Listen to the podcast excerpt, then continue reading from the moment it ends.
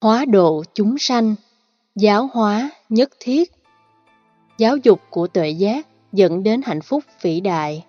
Khi ta đánh đồng giá trị lớn nhất của giáo dục là con đường ngắn nhất cho mọi sự phát triển bền vững của đất nước hay xã hội, cộng đồng, thì các thành tựu từ giáo dục cũng cần được đánh giá đúng giá trị đích thực của nó.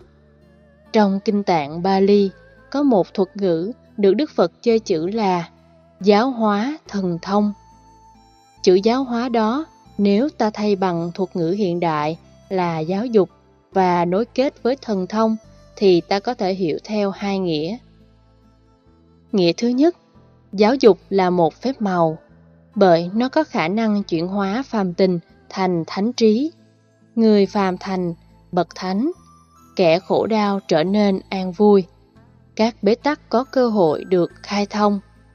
Nghĩa thứ hai, phép màu quan trọng nhất là giáo dục. Dù theo nghĩa nào đi nữa, khái niệm giáo hóa thần thông cũng có ý nghĩa rất ấn tượng.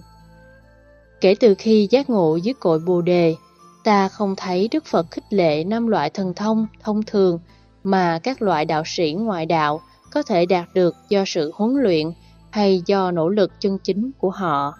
Chẳng hạn như thần túc thông, có khả năng bay trên mặt đất hay độn thổ. Thiên nhãn thông là nhìn xa vượt khỏi những giới hạn của không gian vật lý. Thiên nhị thông là khả năng nghe các loại sóng âm của nhiều linh chủng, loại sinh vật khác nhau, trong đó có các hương linh. Tha tâm thông là năng lực hiểu rõ tâm trạng, suy nghĩ, cảm xúc, thái độ, nhận thức trong tâm của từng con người và các loài động vật khác nhau. Biến hóa thần thông là làm phép, làm bùa, biến nước thành lửa, biển thành núi, núi thành sông, tức tạo ra những điều màu nhiệm mà người bình thường không làm được. Theo Đức Phật, năm thứ thần thông này không quan trọng. Không khéo nó còn làm cho con người bị đắm nhiễm. Việc sử dụng nó sai mục đích sẽ làm cho người ta trở nên tội lỗi. Giá trị lợi lạc của nó là lợi bất cập hại, tức là hậu quả tiêu cực của nó bao giờ cũng nhiều hơn giá trị tích cực.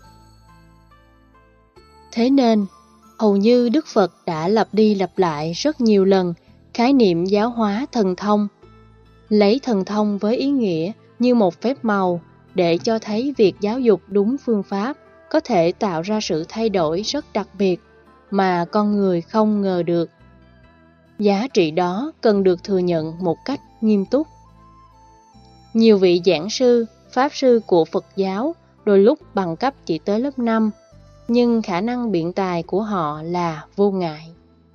Không phải vì người đó giỏi, mà đơn giản vì người đó biết học theo Phật Pháp.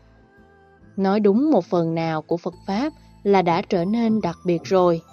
Cho nên, người giỏi trong Phật không phải vì bản thân người đó giỏi, mà vì giáo pháp của Phật quá cao siêu.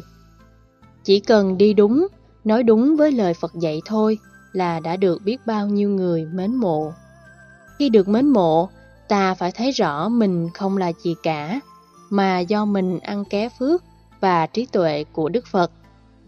Chúng tôi không quá tự tin và chủ quan khi nói rằng một người tốt nghiệp trung cấp Phật học nếu học có phương pháp, có người hướng dẫn, trình độ chắc chắn hơn hẳn người có văn bằng cao đẳng thế học.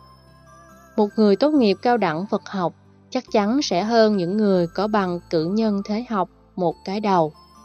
Một người tốt nghiệp cử nhân Phật học chắc chắn cao hơn và hiểu sâu hơn thạc sĩ thế học. Bởi vì giá trị Phật học siêu việt hơn các ngành còn lại của thế gian. Trong hiện đại, Việc hoàng hóa không chỉ đơn giản ở tấm lòng và đạo đức. Nhà giáo dục Phật giáo, nhà hoàng pháp, các bậc trụ trì, các tu sĩ nói chung phải hơn người thế gian một cái đầu về kiến thức và đặc biệt phải hơn một cái đầu về sự hành trì.